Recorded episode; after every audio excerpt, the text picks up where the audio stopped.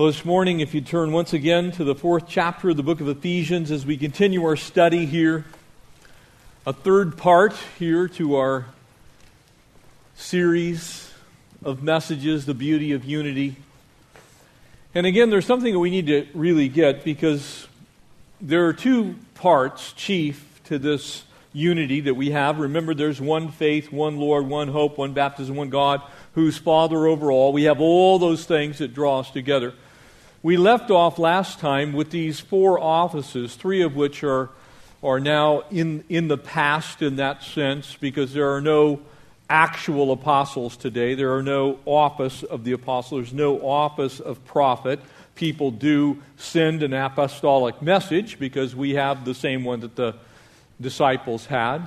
We can speak prophetically forth the word of God. But those offices are part of the, the past, the founding of the church. Evangelists obviously are alive and well, but all of them, and it's very important to see this, all of these gifts, all four of them, and then pastor teacher, which is the gift that God's given me, these four gifts all have a central point to which they speak, and that is the Word of God. Amen? The apostles actually authored the Word of God. The prophets spoke prophetically of the Word of God. Evangelists preach the Word of God so that people can come to faith in Christ. And then the pastor teacher now has the job of carrying this forward into our day and time. There's no new message that needs to be added to Scripture, amen? It was completed. Revelation 22 says, Cursed is he who adds to, subtracts from the words of this book. That's fairly clear to me. But the pastor and the teacher has a job to do. If we're going to have unity in the body of Christ, and individually, every last one of you in here today needs to grow in Christ. Amen? And we as a church then collectively together need to also grow in Christ. Amen? We get that from God's Word. You see, part of the problem with the church is the church in the world today has stopped preaching and teaching the Word of God. And now it's about religion or social programs or things that could be very wonderful. There's all kinds of good things that can happen in a church. But the central thing that needs to happen in every church that names the name of Christ is that we preach and teach the Word of God. That's why we're here today. If you came to feel good, God bless you. You may feel good. You may get challenged.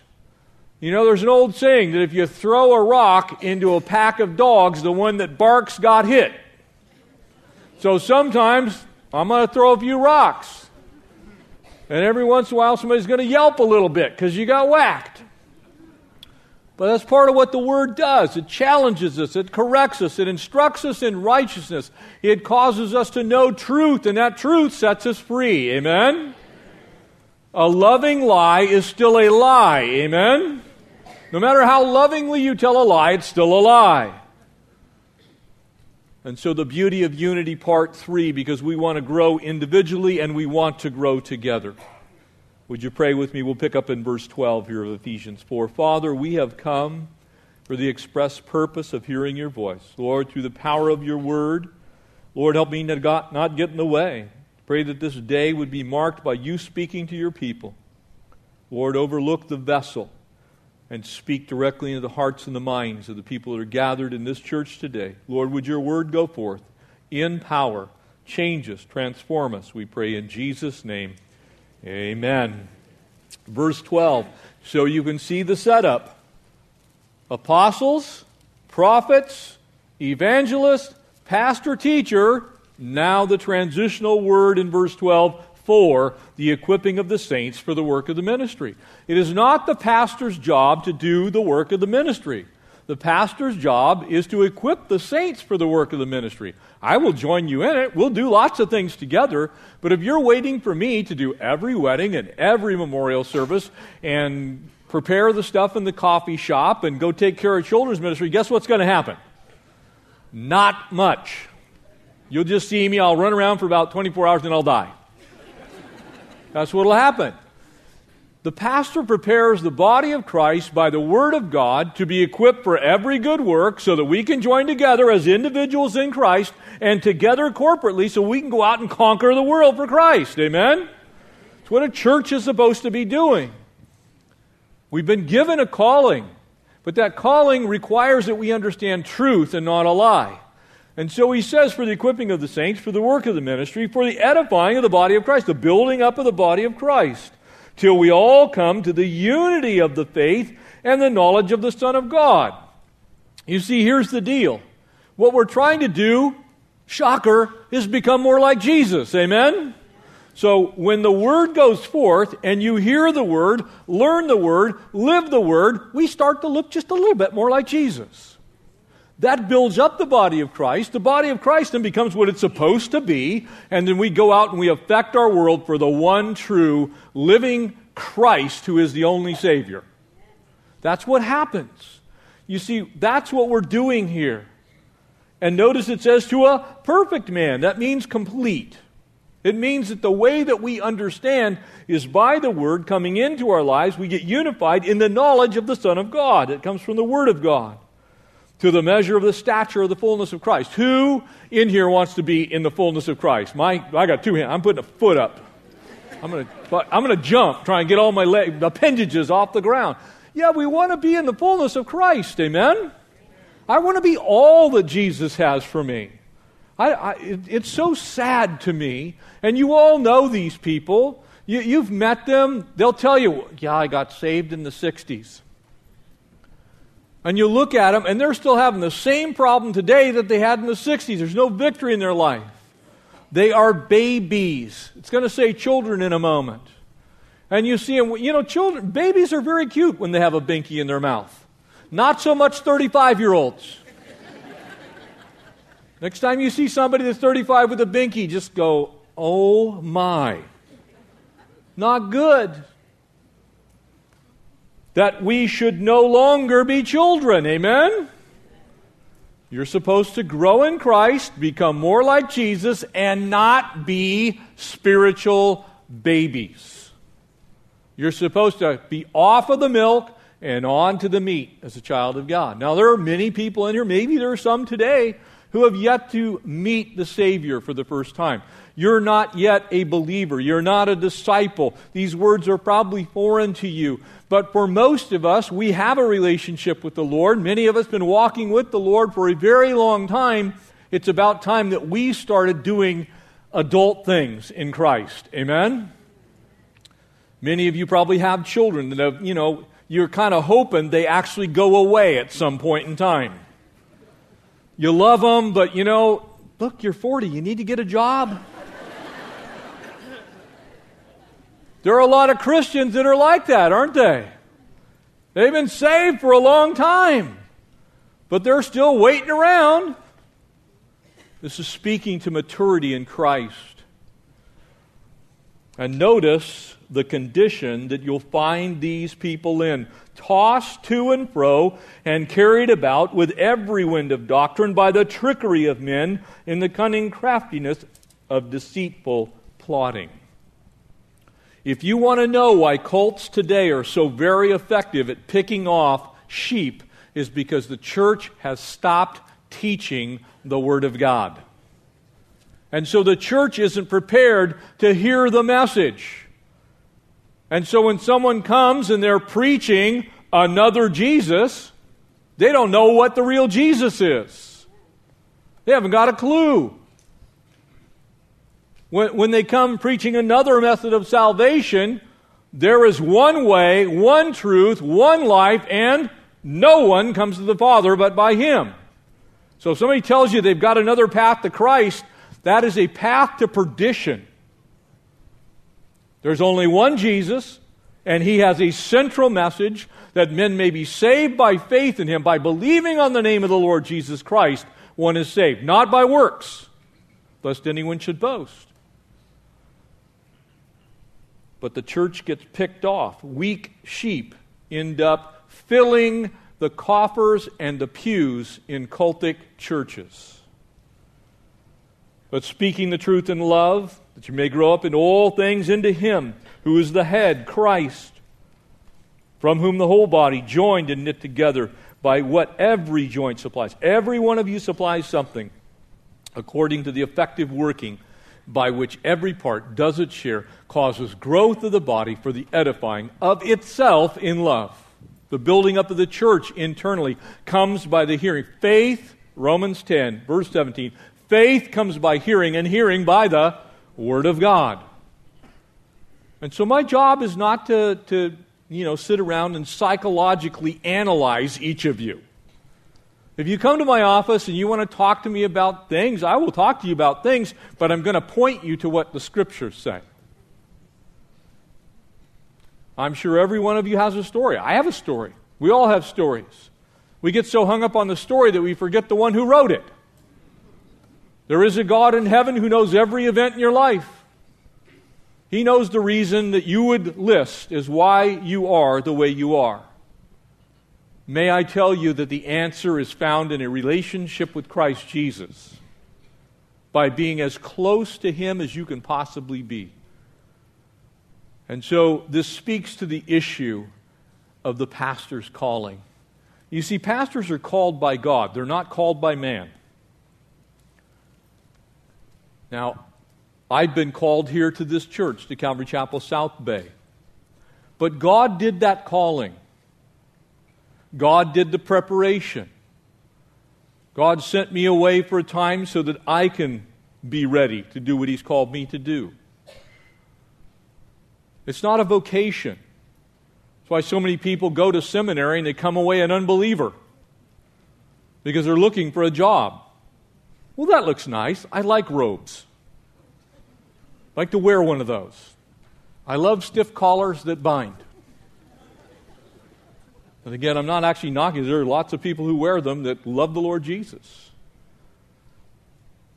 But pastors are called by God, and so their responsibility is to God. And their responsibility is to preach and teach the word. That is my responsibility. Is to simply teach what it simply says. To prepare you for what God has for you. So God teaches me, I teach you. All of those things happen through the vehicle of the Word. You see, I enjoy actually doing counseling. I like planning. I like vision casting. I like developing outreach things. I like weddings. I, I love to do those things. I like, memorial services. What an opportunity to minister to people in need. But my chief goal is to make sure that you are so well fed that you're ready for whatever God has for you. That's my goal. That's what every pastor should seek to do. And so as he calls and he equips, 2 Timothy chapter 3 verse 13 if you care to turn there, we'll be there for a moment. Verse 13 says in 2 Timothy chapter 3, but evil men and impostors will grow worse and worse, deceiving and being deceived. You see the similarity here? This is the pastoral epistle. Paul writing to his understudy Timothy says, Here, you need to know this, son. You need to get it. But you must continue in the things which you have learned and been assured of, knowing from whom you learned them. And notice how he, if you didn't get it, verse 15, that from childhood you have known the Holy Scriptures. You've been taught the Word, you know what it says, which are able to make you wise for salvation through faith which is in Jesus Christ. Notice it doesn't say through faith in church, through faith in religion, through faith in faith. It doesn't say faith or works. It says faith in object of Jesus Christ. The only way you can be saved is to be found in faith in Jesus Christ. That's it. There is no other name under heaven whereby men may be saved. But at the name of Jesus, every knee will bow, every tongue will confess that Jesus Christ is in fact Lord to the glory of God the Father. That's what your Bible declares. Amen? So, all this religious stuff, all of these things being floated out there by people who claim to have heard from God are actually imposters if they deny that central truth. If you've got a different Jesus, you have got a doctrine of demon. You see, these things are able to make you wise for salvation through faith which is in Christ. That's the scriptures. For all scripture, verse 16 says, is given by inspiration of God, profitable for several things doctrine, proper understanding, reproof, changes what's wrong, correction, gives you understanding in what's wrong, and instruction in righteousness tells you what's right in the eyes of God.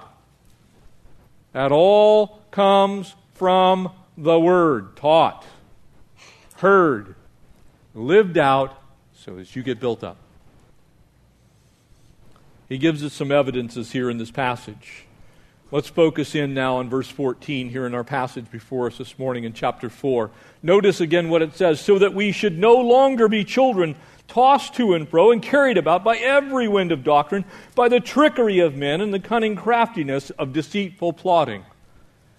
Family of God, people will ask you sometimes, well, you, you have some strong, some strong opinions about political issues. Yes, I do because Scripture has some strong opinions about some political issues. So when somebody asks me what my stance is on marriage, God already told me what He thinks. That's my stance. We are not Republicans and Democrats, we are Christocrats. Amen? I just believe what Jesus said. So, yes, my views have been shaped by what my Bible says. I can't help but preach it as truth. Otherwise, I'm lying to you. So when someone comes to me and says, Well, I, I love my boyfriend and he's a man, I will say, I have no doubt that you phileo, or perhaps you even have eros towards, but you cannot agape love that man the way you are supposed to agape love a woman because that's what my Bible says. That's not what I say, that's what my Bible says. That's truth. Okay? And the reason I'm telling you these things is this is where we go wrong. This is what happens in the church because you start contesting things like marriage, and pretty soon you contest salvation. Does it come by works? Well, if you just join our organization, you'll be fine. I mean, we, after all, are the most godly church on the block. If you just go here, you're going to be saved by osmosis.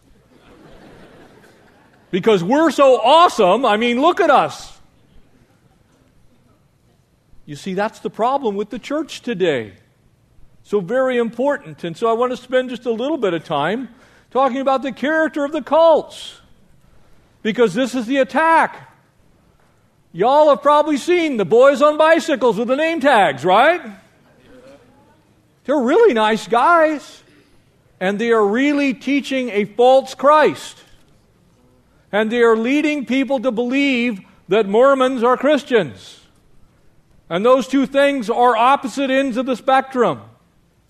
You cannot believe in a plurality of gods, which is what the Mormon church teaches.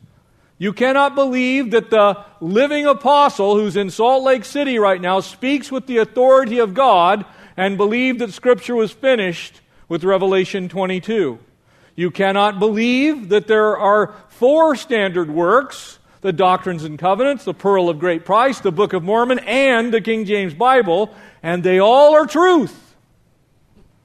And yet, how many people banter back and forth? Well, yeah, Mormons are Christians. Look at the way they live. Family of God, that's called works based doctrine. All of us can clear up our mess for a while.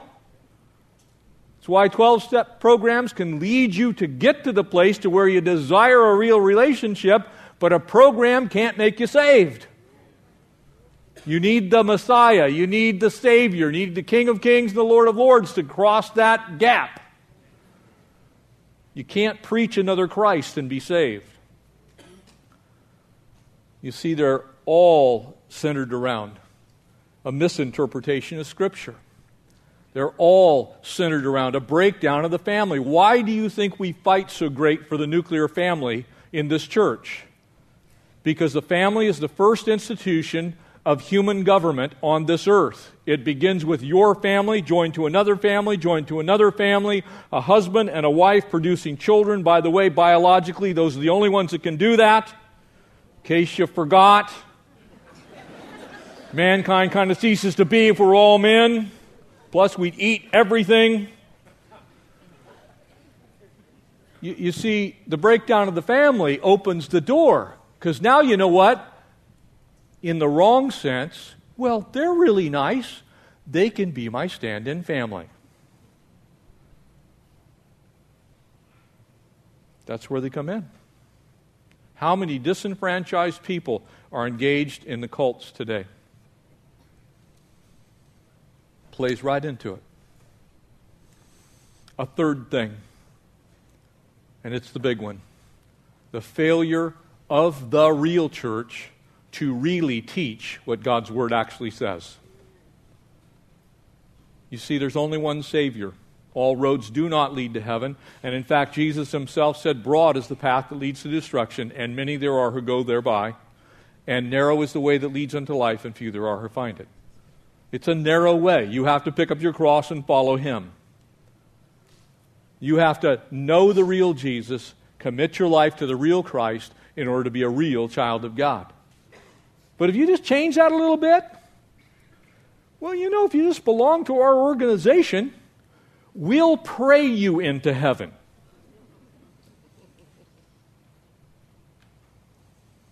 Dr. Rodney Stark is a distinguished professor of social, social sciences at Baylor University, did a study about four years ago. And in it, he said that there's a single group here in the United States of America that would become the most important world religion since Islam by the year 2080. You know what that is? It's the Mormon Church. And there's a reason for it. Because all of the things that our world is crying out for, they're big into. You don't have a family? Join ours. Now, by the way, we are the family of God. But sometimes family fights, amen? We haggle a little bit. There's some things that go on. We're not perfect as a family. You see, here's the reason I say these things. Because you probably have some people that you know that are right now being pursued by some of these groups. And there's a bunch of them. You see, as we think on these things, I want you to know how to spot one because they're fairly consistent. Somebody comes to your house and they bring their little watchtower pamphlets. You've all seen those, right? Well, you know that the Bible doesn't actually say that Jesus is God. The reason they tell you that is because they use their translation of the Bible, which is inaccurate, the New Century Version. So it says, In the beginning was the Word, and the Word was a God. That's not what it says. It says, In the beginning, the Word was God. Jesus Christ is God. So they tear apart the Trinity. So let's look at these things very briefly. Cults promote a false teaching on the nature of God. Very often they teach tritheism, even polytheism. Tritheism means, as the Mormons believe, that there's God the Father, God the Son, and God the Holy Spirit, and they're completely separate. Biblical Christianity, which is what we believe here because the Word of God speaks to it, says that Jesus Christ was God's only begotten Son, and that He was a Son that was given and a child that was born, and He is unified, fully God, fully man that God the Father is God, singular. God the Son is God, singular. God the Holy Spirit is God, singular. We call that the Trinity. There is one God, three persons. They teach three gods, three persons. That's a different Jesus. Furthermore, their Jesus is the brother of Lucifer, Satan. And that he came up with a plan, and Jesus came up with a plan and the two brothers plotted on how to save mankind. Elohim said, You know what? I like Jesus' plan better. A false teaching of Jesus. But they're really nice people. And that is true. Very nice people. But very wrong about Jesus.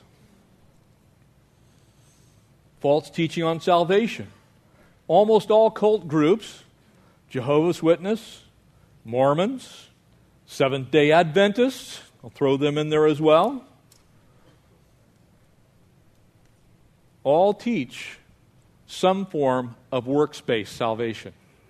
You have to do something to earn your stripes. Jesus Christ did everything you can do nothing.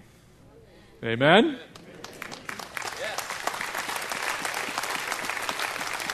For by grace you have been saved, unmerited favor. For by grace you've been saved through faith.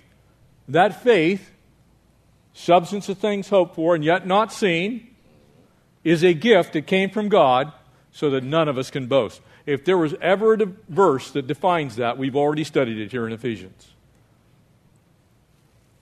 Right teaching on salvation. You see, if you look at these various groups, and it's interesting to me that so many of them came from the same era, but if you look at how to spot them, they all have an extra biblical revelation, and you need it. Amen? Book of Mormon is one of those. The Pearl of Great Price is another. Doctrines and Covenants. And oh, by the way, we use the King James Bible. You ever asked yourself, why was the Book of Mormon, which was penned in the early 18, 1800s, Joseph Smith grabbing his spectacles, sticking his head in a bag, looking into a hat, and seeing these magic stones? Why, 114 years after the end of King James English, did he write in King James English? because the words he got didn't come to him in King James English. It wasn't the common language of the land. But as he writes the Book of Mormon, he tells you a few things like this like people live on the moon. We've been there, they ain't there. people live in the sun. Sure. Ask the people uh, that it survived Hiroshima and Nagasaki. Same heat, vaporized human beings. Tragic. Nobody lives in the sun. And yet, people, well, it's another testament of Jesus Christ. No, it's not another testament of Jesus Christ, it's a lie. You, you see, you have to have these extra books in order to fully understand. So you need things like health and science and the keys to Scripture if you're a Christian scientist, which, by the way, is neither Christian nor scientific. It's an oxymoron. You can have the Christ ideal. No, Jesus Christ said, I'm saved by the blood of the Lamb. That I'm literally redeemed because he died on Calvary's cross. There is exactly one. I don't need the ideal. I have the real thing. Thank you. You see, all of these groups came out of the Methodist Church.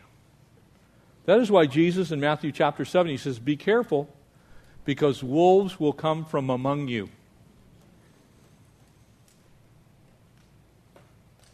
You see, if you know the truth, then you know what their teaching is a lie. That's how you spot a true truth. Amen? Interesting thing. FBI, the Federal Bureau of Investigation, if you go into the counterfeit branch, if, you if you're, part of your duties is to understand counterfeit money, you know how they teach you about counterfeiting? They let you handle the real thing over and over and over and over and over. And you get sick of $100 bills. And you can tell absolutely everything. You can see the threaded stripe in there. You can see the hologram. You know exactly what it says. You know the true thing because you've handled it. You know how you know a counterfeit? Because it's not the true thing. You've handled the real thing. What about the sociology of the cults? How do they work? They're authoritarian. They have an elitist mentality. They isolate people. They get you in a place to where you have to rely on them. Let me give you a secret about this church. You need Jesus and you need the Word of God. Church, hopefully, is making you grow.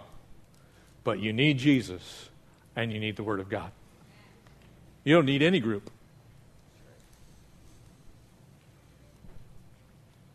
There's a closed mindedness to individual thinking.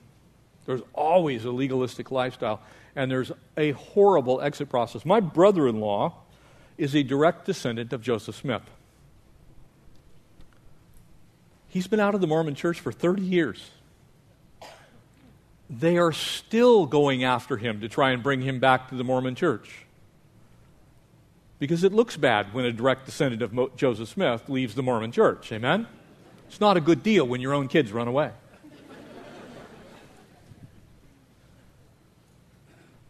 There's a social construct, and that social construct actually causes people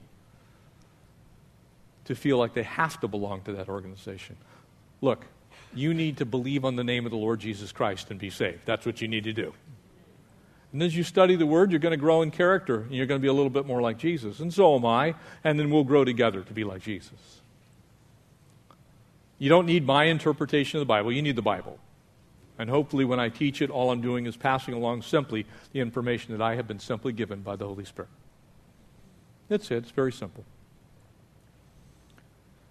And so, a final truth, and we'll close with this. That third evidence, and he, he speaks it very plainly here. Verse 16, from whom the whole body is joined and knit together by what every joint supplies. You see, each one of you has a wonderful calling on your life, and you provide something to the body of Christ, and I provide something, and Pastor Kevin provides something, and Pastor Tubai provides something, and Alex provides, all the ladies provide something. We each provide something, and those parts make us into the body of Christ. We, we become a whole, something greater than, than just the parts themselves according to the effective working by which every part does its share. You see, you have a share to, to give. You've been given gifts by God, you're to use them in the church for the glory of the Lord. These things cause growth. And he says you do this by speaking forth the truth in love, there in verse 15. You see, you have to preach the truth. You got to teach the truth. Because if you preach and teach something and it's not the truth and it's a lie, it's still a lie. And it still causes people to stumble over the very thing that the Lord made very simple. And that's His gospel. And then He said, I want you to grow in Christ. And as you grow, we'll all grow together. So my job is to teach you the truth. And then as you get built up, you compound that effect by teaching the truth to your family, to your children, to your grandparents if they don't maybe know the Lord. You, you take that out into the world, to the workplace, to your school, and as you preach and teach the truth, then the body grows. As we do that, we speak forth that truth in love. Doctrine and duty is found in truth and love. Amen? Let's pray. Father, we thank you for this time, this day. And Lord, so grateful for your word, for the power that it has to affect our lives, to change us, to mold us, to shape us. Lord, help us to confront the lies when they come. Lord, pray that we would be prepared as the church. Lord, and as we grow and as we're strengthened, as your word is alive in us, God, would you do great things through us? Father, we thank you that there is only one faith. There's only one Lord. There's only one hope. Only one baptism. It's only one Lord over all, one God, one Father. Lord, these things are true. You gave us your word to explain that to us. And we ask that you would just use us in this world to speak forth that truth. God, help us to do it in love. Lord, as we're here in this church, we hear these things. God, help us to take this message out into the world, Lord, that the lost might be found, that those who are seeking might come to know their Savior. We love you. We praise you. We bless you. And God's people all said, Amen.